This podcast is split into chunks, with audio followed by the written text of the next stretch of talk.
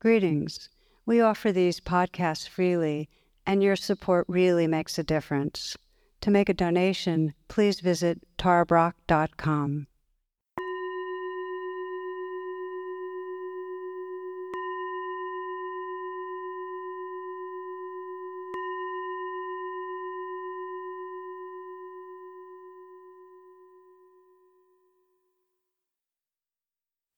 Namaste. Welcome, friends.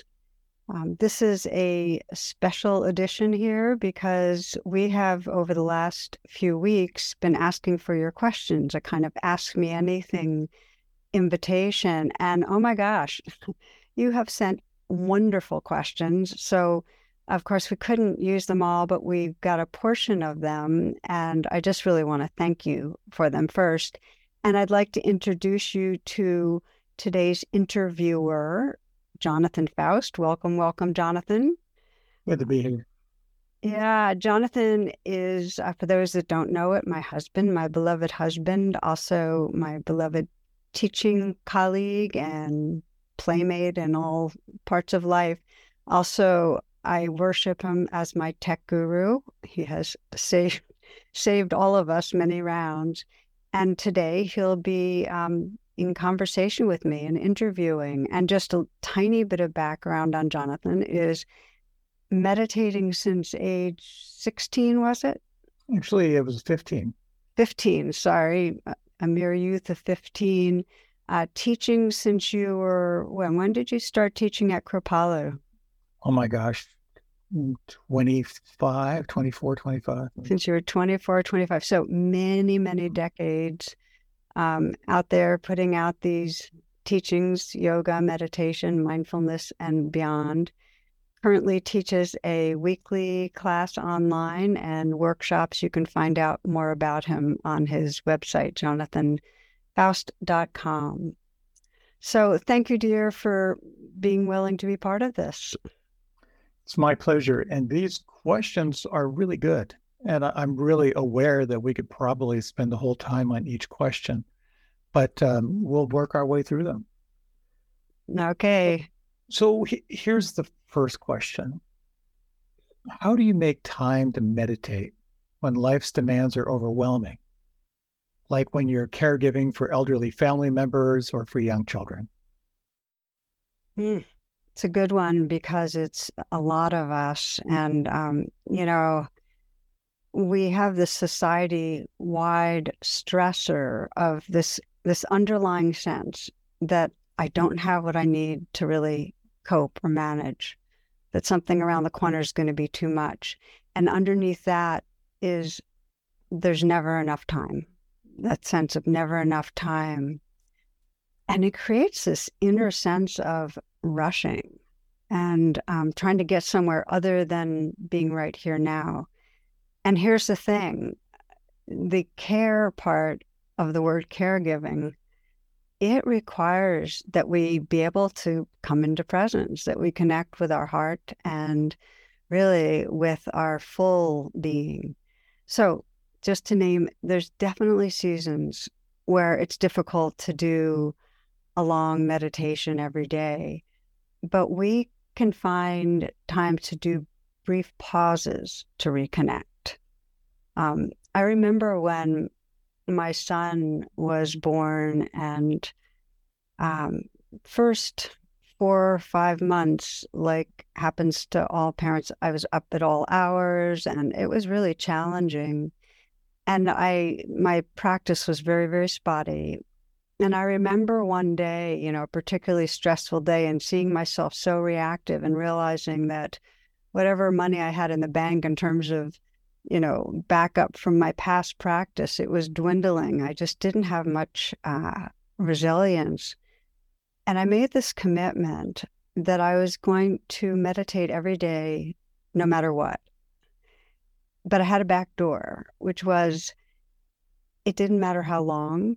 I could be doing it lying down or walking or drinking tea, as long as in some way I was intentionally using uh, a window of time to be fully here as much as I could, to be present and kind.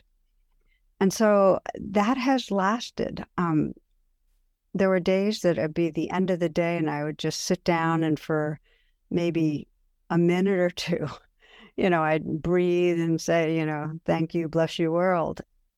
But that every day, no matter what, it gives us this rhythm. And I just suggest short pauses if you can't do a long one.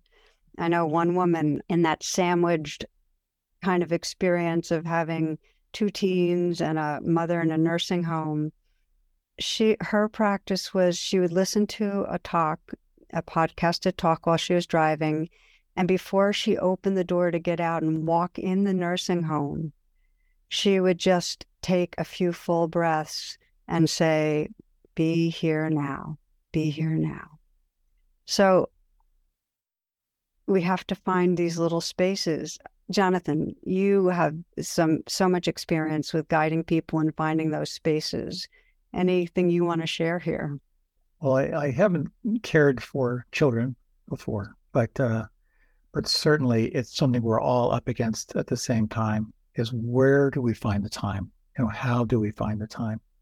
I just remember one time when I was uh, I was teaching a class at the World Bank, and um, and we talked about finding time for meditation. Someone asked me, they said, What do you do when you have no time?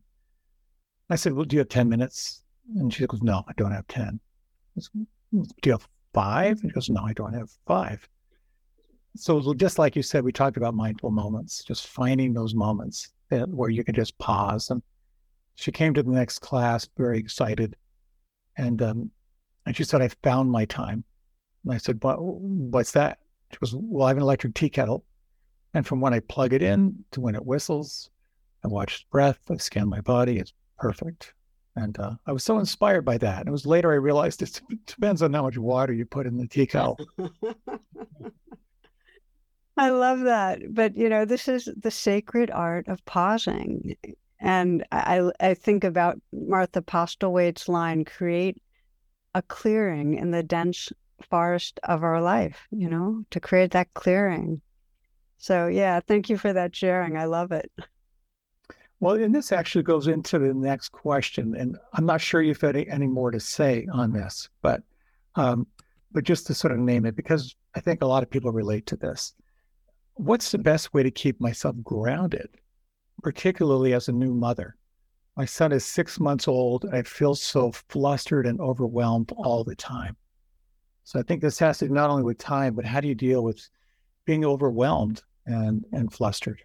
Yeah, yeah. Um, and this is for, for parents who have very young children, and also for those with not so young children. It's very easy to get overwhelmed.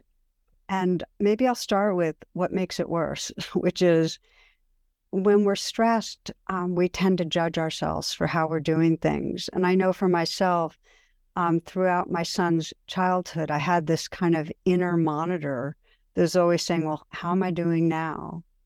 And a lot of the time, I felt like I was falling short in some way. You know, I wasn't present enough or playful enough or creative enough or being enriching enough. You know, didn't have good boundaries. Sometimes I'd have, you know, not enough boundaries. Sometimes I'd be rigid.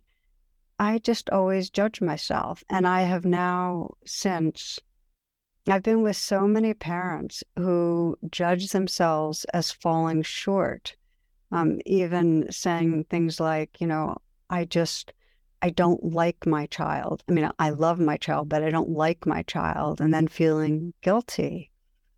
So I feel like the most important thing, if we want to cut through the spiral of stress and overwhelm, is to be very, very forgiving and accepting of our imperfections.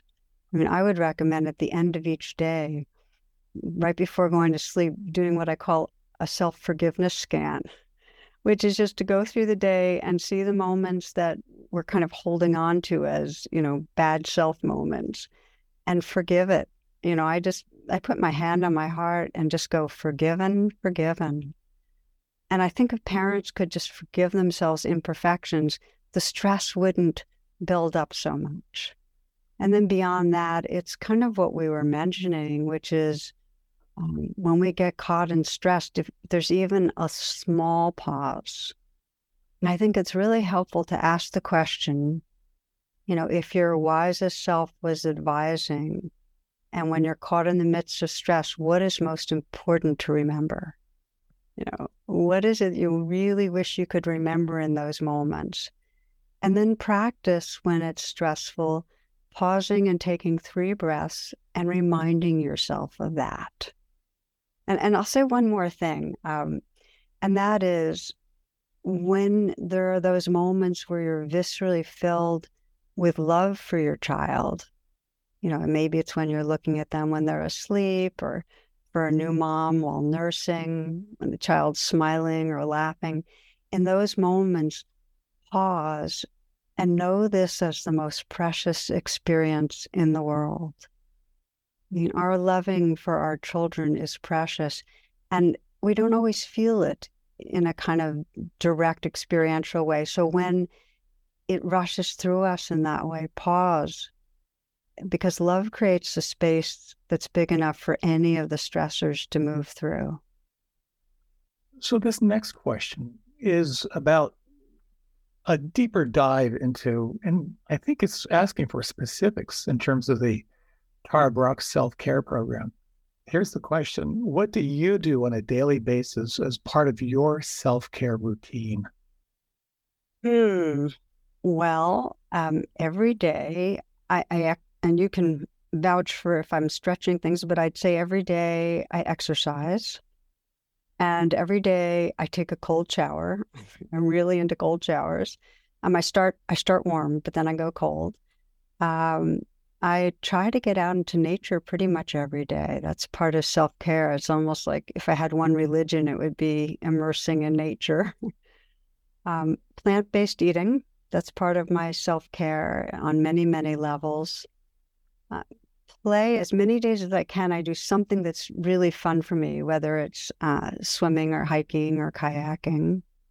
And meditating is part of it. I'm, I'm curious for you how you would, uh, whether you concur on observing me and, and your ways of self care. Well, first of all, you are you're so consistent. You know, you are a naturally disciplined person, which I really admire. Um, and I notice for myself, I uh, I tend to come up with uh, really um, in the moment exciting goals for myself, and uh, that is tempered over the years. you know, from I'm going to write a thousand words a day to to really exploring what I think of as the minimum effective dose. You know, like what what's the least I can do to get the maximum effect. So a thousand words a day has gone to write something every day and there's actually it's something in there that I find really uh, really interesting, and that when I relax the the pressure and the pushing, it actually gives me room to to be more spontaneous and more creative. Um, so that I think that's been made a made a big difference for me trying to find that distinction between like discipline and pushing, and taking time to be more creative and kind of enjoy the flow of things. Well, one of the things I've noticed for both of us is that there's a basic rhythm in our daily life, you know, of creativity or um, taking time to meditate, to exercise, that kind of thing. But then when we're with others, when we're with family, when, you know, when, when the equation changes, uh, a lot of the self care can get kind of wobbly. I, I'll speak for myself. I can go into this mode of tending to other people and being the kind of um, self-sacrificing hero, you know, or where in some way my needs for sleep or my needs for eating healthy or whatever kind of uh, get sidelined because I'm focused on others. And um, I'll let you speak for yourself on how self care goes for you when you're with others. One thing I try to do, certainly not successfully, is just to kind of really pause and evaluate, you know, is what I'm doing helpful or not? And, and what I find is if I start skimping on my meditation time, my misery level just goes up a little bit. Right. I think that's that's part of it. And I think it's one of the things that uh, in our relationship is we can offer each other some feedback as to as to how we're showing up. That's a big part of it. Suffering is an amazing tool in terms of kind of backing us back into self care. so aware of how habits tend to make us rigid or tend to make me rigid. You know, I kind of stick to a habit. And if I don't really stop and ask myself, what's the effect of this? Like, for example, I really liked having my coffee early in the morning um, for a long period of time. And I just got in the habit of it. And I realized that there were some consequences to that. I would actually kind of like crash deeper later. And so that little adjustment really made a big difference. So um, keeping it fresh, I think, is really important for me anyway. And if I compare us, your strength is keep it fresh and you stay creative and attuned, but things can drop off that you wish would be more steady. And I, my strength is I'm steady as she goes, but I can get rigid in my habits of self care. So I think we're a good couple. we can remind each other. Create a tension arc. There you go. That's great. So this next question is one that kind of it uh, dials in a little bit more into the actual practice of meditation. So here's the question. Every time I pay attention to my breath, I automatically take control of my breathing. How can I pay attention to the breath and still have the breathing be natural and happen on its own? Mm, well, I love this one because I think of a lot, if I was doing, if we were doing a hand raise when people are listening, a lot of people would raise their hands on, yeah, I, I can see I do that one. And it's important also because to be truly mindful and that's of the breath or of anything, means we have to let go of controlling. It means allowing life to be just as it is.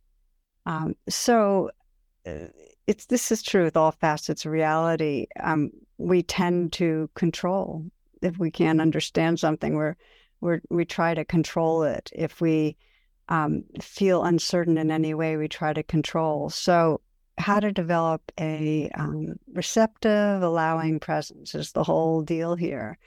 And one of the things I found really helpful with the breath is to not start with the breath necessarily, but instead um, to start with sound, because we listen to sound and get more into that state of our, our mm-hmm. receptive listening presence that we can then bring to the breath. And maybe just all those listening right now, you might experiment with this to let your attention open to sounds.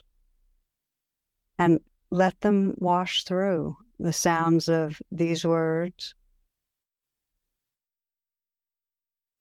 and the spaces between sounds and the background sounds. So there's kind of a, you're listening not just with your ears, but your whole awareness, distant sounds. Just notice how there's nothing to do with listening, it's purely receptive.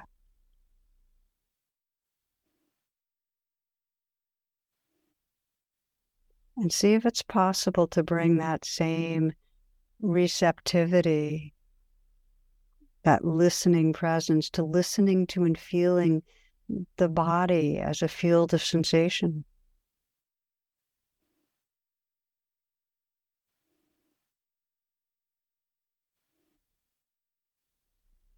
And mm-hmm. within that, listening to and feeling the movement of the breath with curiosity and interest, just to sense what's it really mm-hmm. like. You might notice where you feel the breath most strongly.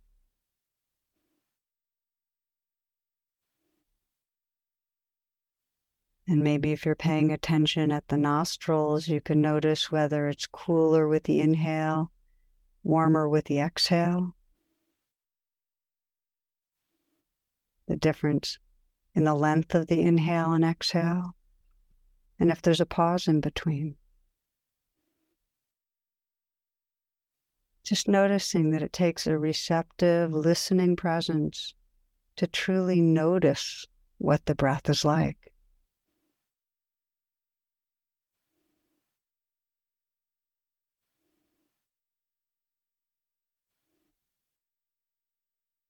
Yeah, so thank you for for trying that out. Those of you that did, receptivity is not that easy because we're, as I mentioned, we're very primed to try to control experience.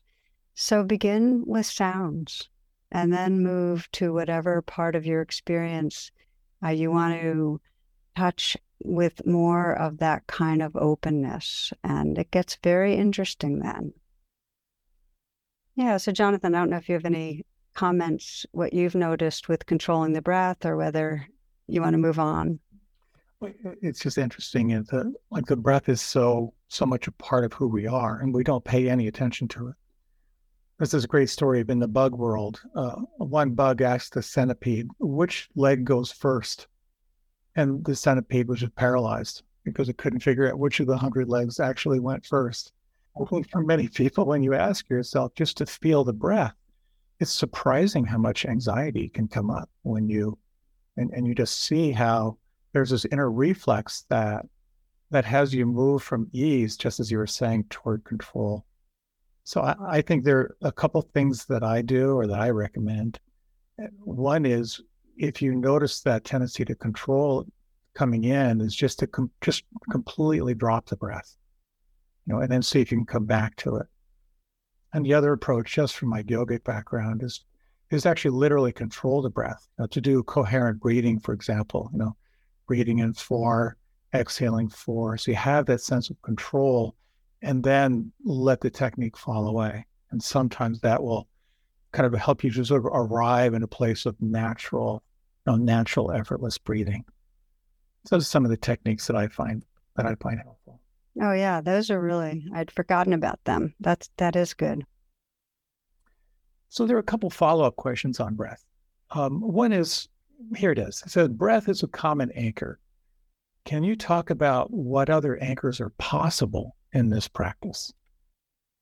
Yeah, I like that question because we sometimes assume that it's about it's always about the breath. And well, maybe first to say what an anchor is, which is in cultivating mindfulness, it helps to have a home base, uh, like a sensory experience like the breath, because it helps us know when we've been lost in thought. You know, we have, oh yeah, I was I was paying attention to the breath and now I'm gone. And it gives us a place to return to. So that helps us stabilize and steady the attention. So we're living more moments in presence. But there are different anchors that we can come back to, and they have different benefits and different challenges. So the breath, it can be very precise, it can be very clear. It's a narrow focused, a narrow place to land and pay attention. And it can be sometimes hard to really find and stay with. And sometimes people get sleepy with the breath. Sounds, in contrast, that listening to sounds is actually a more, it allows for more spacious quality of attention. And it actually can be a wake up. We can get more alert. Um, so it that's a very helpful thing, but also because it's so open and spacious, we can lose our focus. Um, Another anchor is the experience of the whole body sensation. So you feel your sitting posture, your posture, and then feel the whole life of the body. Or you could use in an anchor some part of the body, let's say the hands or the feet. Hands and feet are typically good when there's some trauma because they don't um, trigger off reactivity as much you can use as an anchor a set of words, a mantra. Like the metta meditation is using the phrases of self care as a anchor. Here's the deal, though it's an experiment for each of us to sense what anchor, what home base most serves presence and stabilizes our attention.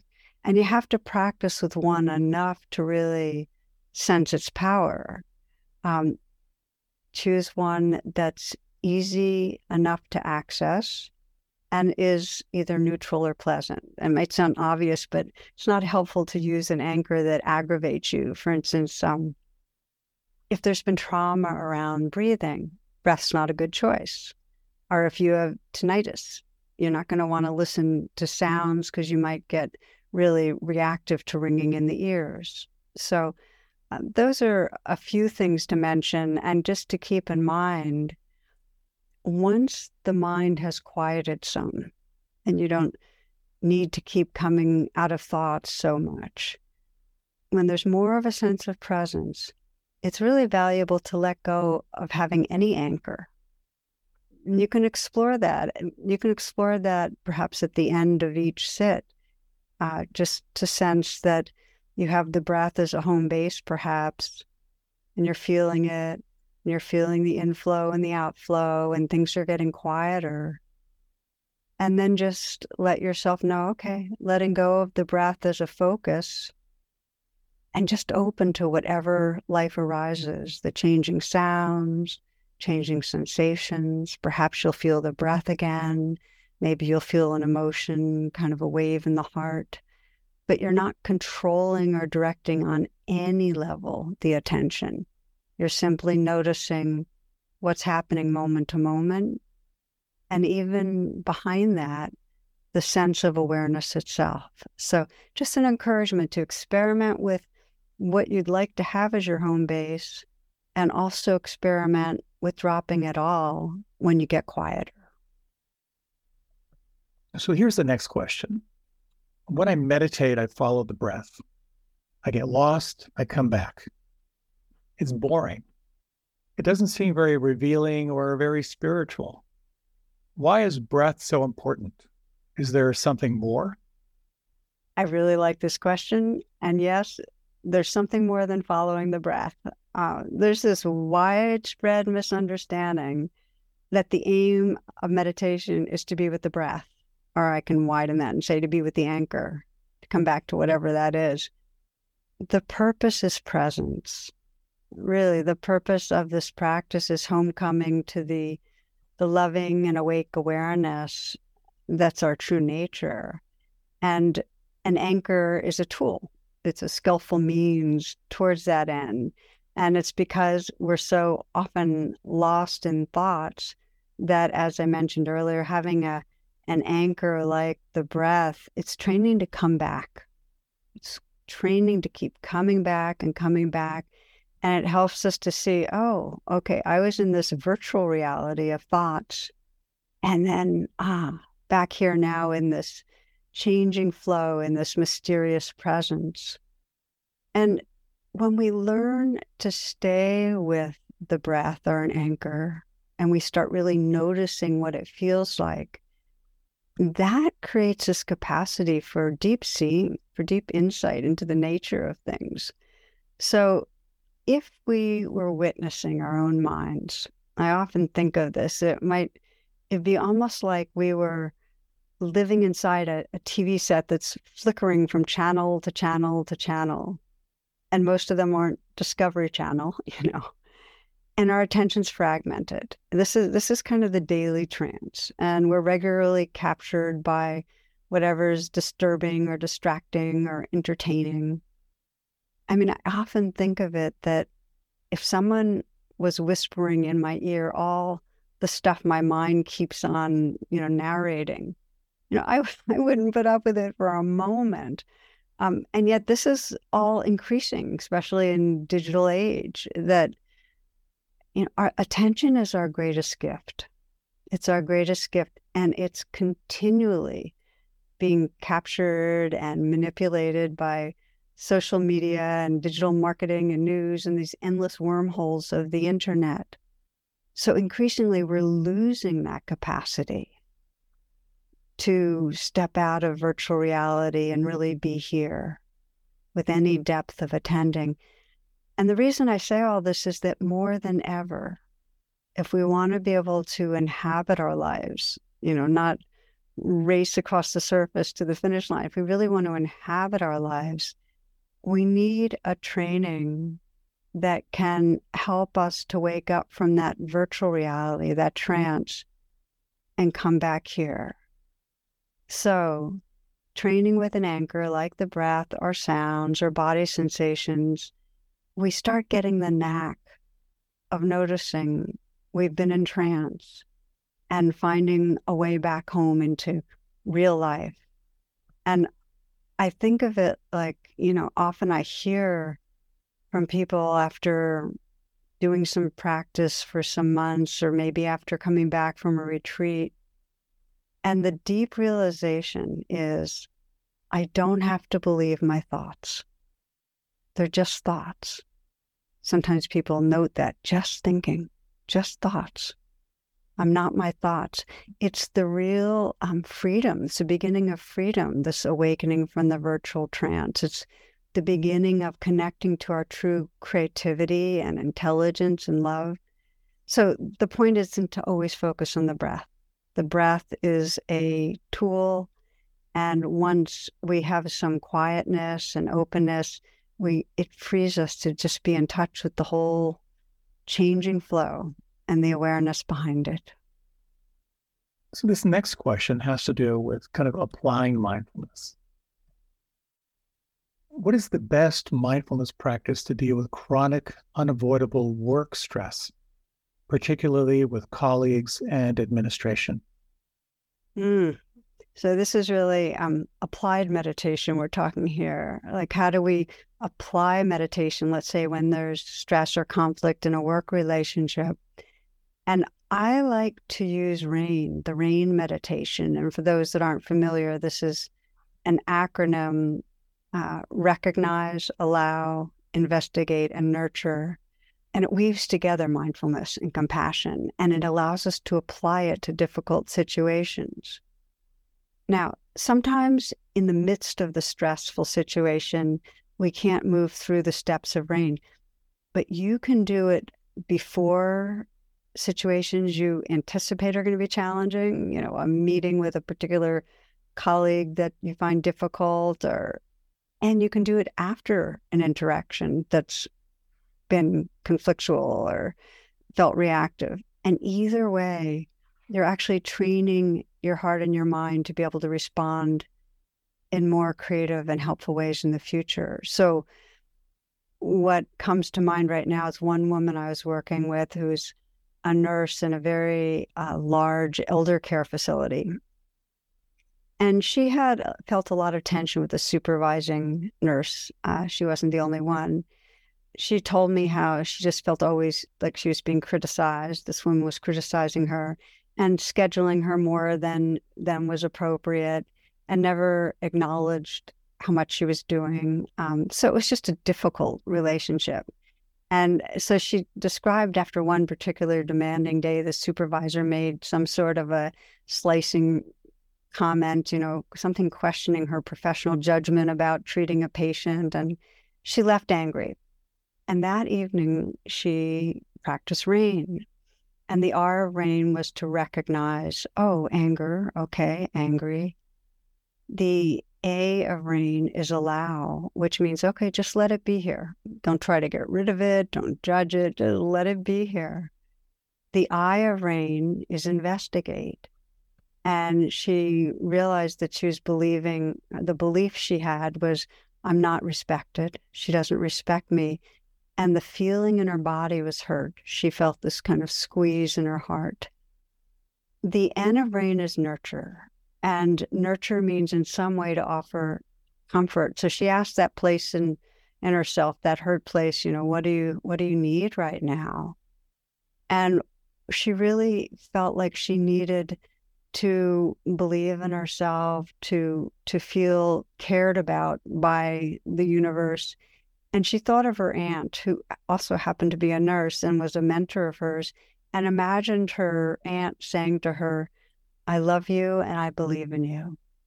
And she just sat there with her hand on her heart, which is very helpful and nurturing, and just heard her aunt saying, I love you, I believe in you, over and over.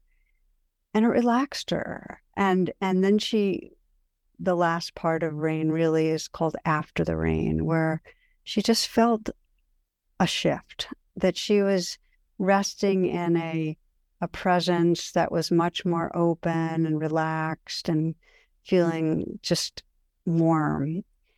And from that space, she was able to kind of reflect on her supervisor. And she could see from that space, okay, she is a very anxious, overwhelmed person. And she remembered some things she knew about this woman's life difficulties at home and so on. And it just softened her heart. And so the next day, when she got triggered in the middle of the day, she did what we call light rain, which is she just heard the message from her aunt. She just heard that same message I love you. I believe in you. That's all she needed to do. And she just was less reactive.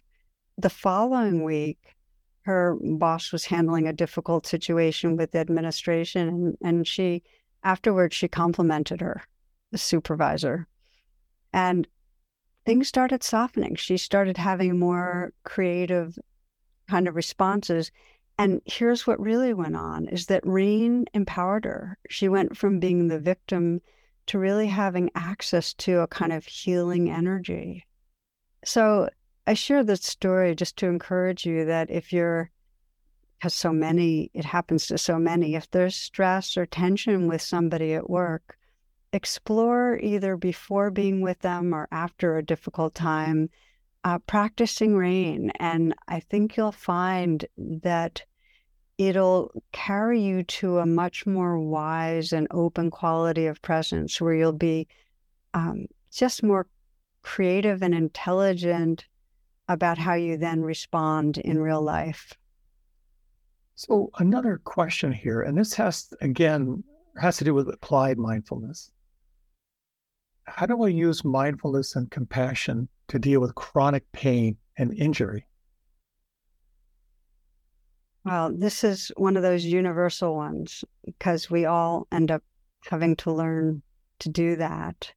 And I'm going to ask you to speak in a little bit because uh, you have um, done so much good work on this.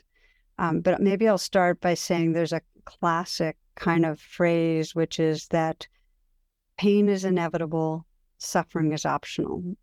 And what that means is we can't avoid unpleasantness, but we can find a way of relating to it that allows us uh, more space, more balance in the midst. And you kind of get get the image of think of waves of pain. Mm-hmm. We can find ways of relating that we have more of a quality of oceanness, so we can include them and not get so tossed around. And what's needed is curiosity and kindness as we bring mindfulness to what's going on. And so there's two levels of response when we're dealing with pain and injury. And one, and I'm going to start here, is dealing with the emotions, the attitudes that surround the physical pain. Um, and then the second is working with the unpleasant sensations themselves. And the bottom line is we are wired to not like pain. I mean, George Carlin put it so well. He says, My philosophy, no pain, no pain. you know, and I went through in my 50s uh, about five years of this downward spiral of illness, and there was a lot of chronic pain. And it was it was unpleasant. But the worst part of it was really my mind, what my mind did with it, and how I was constantly interpreting it as this is bad. This is a bad thing in my life. How long is this going to last? What's the cause? How do I get rid of it? And I'd go in these really bad, bad wormholes of, you know, this is going to get worse. What is it going to stop me from doing in terms of my work and my physical activity? The center part of my practice became noticing this spiraling narrative. I would have to again and again come into the moment. Okay, these are just thoughts. And, you know, if it was fear, bring a lot of kindness to it. Sometimes I would speak to the fearful place in me and say, Thank you for trying to protect me. I'm okay this moment. Thank you for trying to protect me. I'm okay this moment. And it helped a lot because I was doing this attitude check that actually created space that I could be with the unpleasant but bearable sensations. And I could be there for life moments I would have missed if I was doing those spiraling narratives about what was going to be mm-hmm. wrong with my life. And, you know, I walk a lot in the hills and along the banks along the Potomac River. And often my joints, my knees, my hips would be acting up. And there were so many moments I could have gone off into those spirals of how bad this all is. But because I was really practicing bringing mindfulness and kindness into the moment, there was space for it. And I could also hear the, you know, sounds of the geese and the flowing water and the sense of the wild rose and still love life. So it's really important to pay attention to the attitudinal part of things. But I also want to, you know, get into okay, there's really strong unpleasant sensations and how do we work with those? And there's a um, it's kind of a faux equation that is very helpful for many people. And it's pain times resistance equals suffering. And what that means is when there's unpleasant sensations, but we don't resist, we don't energetically tense against them, they become unpleasant sensations, but not suffering. So I'm going to pause here because, Jonathan, you're so good at when there's unpleasant sensations guiding people in how to work with them wisely. I'd love to hear more from you. Sure. Yeah, there are a few things. I'm also aware our time is passing fast. But, you know, I think it's all summarized in one essential technique that I do when I go to the dentist. Um, this whole idea of catastrophizing that you've that you've talked about so beautifully, how the mind just fixates on what's wrong so whenever I'm having a cavity filled or my teeth cleaned, obviously my my mind, my tongue go to where to where the unpleasantness is. And what I simply say to myself is, my hands feel fine. And there's something about that that's so simple but so powerful.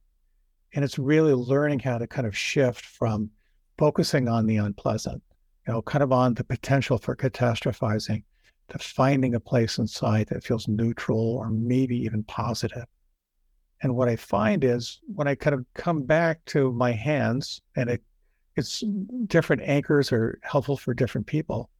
But if I have a migraine, a bad migraine, I just remind myself my hands feel fine. And then it's almost like I can do little sorties from there. You know, it's, something that's called pendulation, you know, where I can sort of like shift to where the unpleasant is kind of get familiar with it and then swing my attention back to where I feel that sense of, of ease or or at least neutrality. And I inevitably I have this sense I can bear this, I can be with this. Not all at once, but in bite-sized pieces and with attention, I can be with it. So that that's a very quick run through, but it's really an essential strategy that, that I find helpful for myself. And the other, just to say, is that when I'm really caught, for example, in a migraine that's pretty crippling and shuts me down, the go to phrase that really helps me other people feel this too. Mm. And when I when I drop into that, and I've actually looked it up, there are like millions of people experiencing migraines all the time. it's not like the pain goes away, but suddenly the frame gets bigger and it connects me in some way that again it doesn't make it go away, but it helps me to bear it. Mm, that's beautiful. Thank you for that. So maybe we have time for one final question. Um, and this is going back to back to this the whole practice of rain. I wonder if you might say a little bit more because there are some questions that have come in around the A and the I of rain when you explore, well, what does that feel like inside? Um, how does that happen? And also, some people say accessing the sense of nurture is really challenging. So it's kind of a broad question, but maybe an invitation. Can you maybe drop in a little bit more to some of the nuance of the practice of, of rain meditation? Yeah, so I'll make a few comments and maybe some tips on rain. Um, but and some of it I'll do, maybe I'll just do a brief guided rain practice and build them in there. But again, for those listening and not familiar, rain weaves together mindfulness and compassion. And it's really great. It's a great practical way to apply to difficult things. You know, one of the things many of us have experienced is the moments we most need presence to be centered, to be mindful. Those are the moments when we have absolutely no idea what what to do. And so rain is easy to remember as a sequence. The acronyms recognize, allow, investigate, and nurture. So it's easy to remember and it needs customization. So, for instance, um, sometimes if you're very distressed, don't start with recognize. Uh, you need to just take some time to self nurture as best as you can, just to calm the nervous system. You know, just send send a kind message inward, even if it's mechanical. It'll help help with some sort of a quieting down, so you can actually practice rain. Um, sometimes you'll be doing rain with one thing, let's say fear, and you'll find that shame comes predominant. Um, you know, our emotions are layered, and the wisdom is start where you are and begin rain again with whatever has emerged. It's like peeling the onion. You just stay true to what's right here. The A, allow, it doesn't mean you like what's going on, or even that you're, if it's a judgment, it doesn't mean you're agreeing with the content of the judgment. It's just an acknowledging of reality. Allow has that sense of, okay, this is how it is right now, letting it be as it is without adding judgment or trying to fix it. With the investigate, the biggest misunderstanding is that this is a mental or analytic investigation. It is not. You are not trying to find the source of a problem. Um, it's primarily somatic. You know, that phrase, our issues are in our tissues, you know. Um, you might ask the question, What am I believing? So you sense the belief that is going on at the same time. But the key piece is come into the body and feel where the feelings live in the body. And I find it really helpful to put my hand on my heart or my throat or my belly, um, just because the hand on the body will help to keep the attention in the body. And also, it actually starts bringing in nurturing, which is good at any time. I find it helpful to breathe into the place where there's the most feeling to help stay in the body. Um, it's also helpful to, if let's say the experience you're inv- you're investigating is fear or shame or sorrow, uh, to let your face express it, even let your body express it, because that'll help you get in touch. The whole point is the more when you're investigating, you get in touch with the vulnerability, the more freedom there'll be. And then with nurturing, that is an experiment also where you can either sense you're offering nurturing to yourself, you know, your own wiser self, to your small self, or you might sense it coming from a larger source, and it doesn't matter which all that matters is that there's a quality of care that's coming inward. And you can use touch, you can use words, a message, an image to help that along. And the final thing I'll mention before just kind of guiding us through a bit is that uh, the fruit of the practice shows up in after the rain, that the moments after we've walked through the four steps.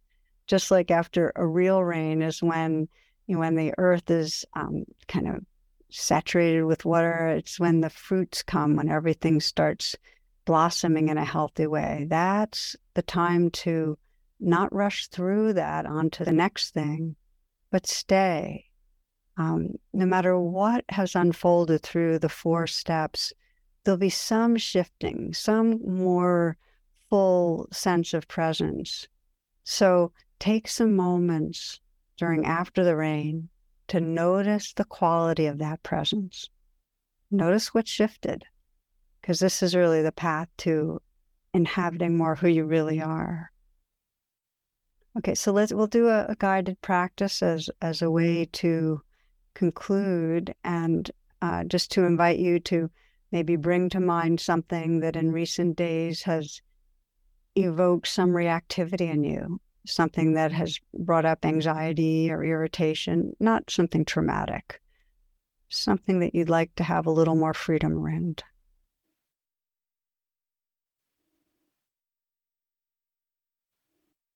And when you have the situation in mind that you got triggered and you might zero in a little bit more and sense the moment where you most felt disturbed or upset. Just notice what's going on inside you. And you begin rain with recognize. And you might whisper either silently or out loud, whatever you want to name as whatever's predominant. And if there's a few different emotions, just notice which one wants the most attention. Just notice which one of those most wants attention.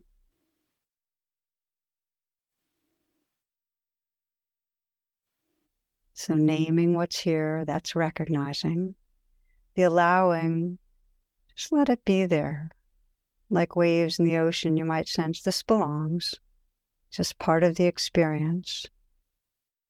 Allowing this life energy to be as it is. that allows you to investigate and bring on your curiosity here to really sense what's this like in my body. And you might begin by just asking that question, you know, what am I believing when this is happening?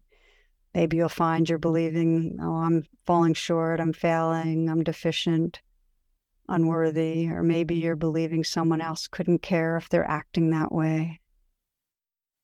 But whatever you're believing, notice how, when you're believing it, what it feels like in your body. And experiment by letting the expression be on your face of what you're feeling and even your posture expressing it.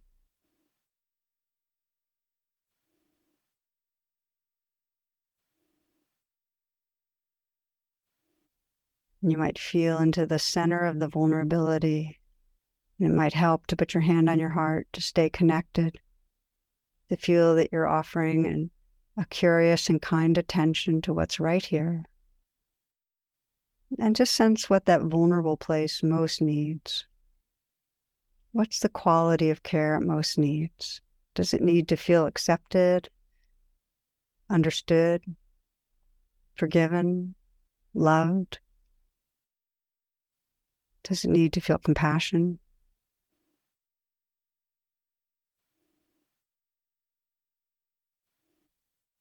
offering nurturing, just calling forward your highest, wisest self. You can do this. And just offering inward, maybe through the touch, very gentle, tender touch of the hand at the heart, offering a message that would be comforting and healing. And it feels difficult to offer yourself a message, just bring to mind someone who's wise and kind sense it coming from them, or maybe from some formless sense of loving in the universe, offering a message.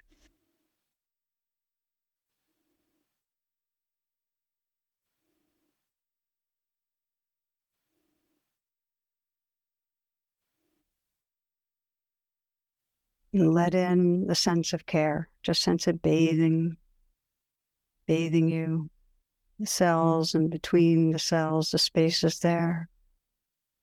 Just feel love, care filling you.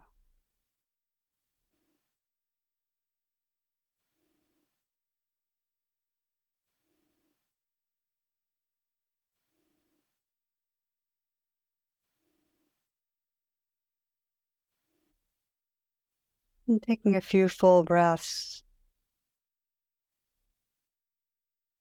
Notice the quality of presence that's here and sense what has shifted.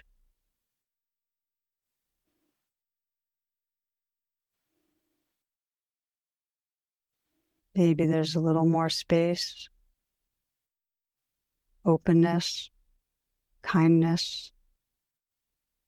Just noticing that this presence is more the truth of who you are than any limiting belief or feeling and that the more you get familiar with this presence, the more you'll trust and live from who you really are.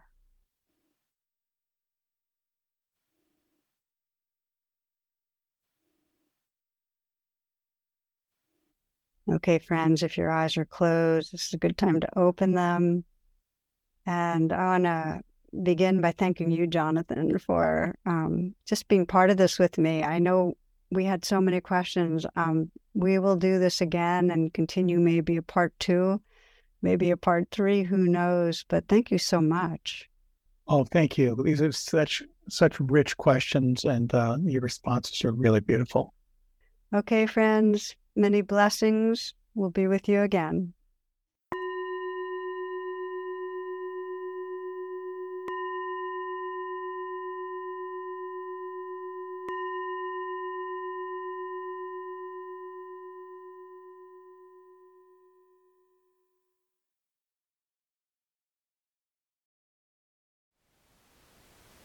Thank you for listening. To learn how you can support the teachers and Dharma Seed, please visit dharmaseed.org slash donate.